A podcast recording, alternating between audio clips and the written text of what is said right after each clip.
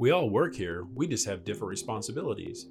Welcome to today's leadership thought of the day, brought to you by the Leadership Lifestyle Podcast. So, if you are uh, really trying to break down barriers, trying to break down differences between different levels of your organization, I mean, there's already this inherent um, uh, org chart, this hierarchy. And if you want to kind of break through that, a great way to be thinking about how everybody interacts with each other is hey, we all work here.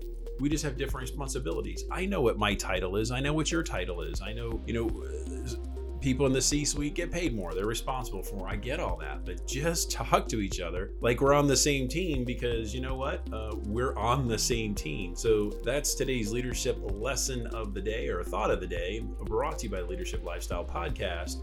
Grow yourself just a little bit more.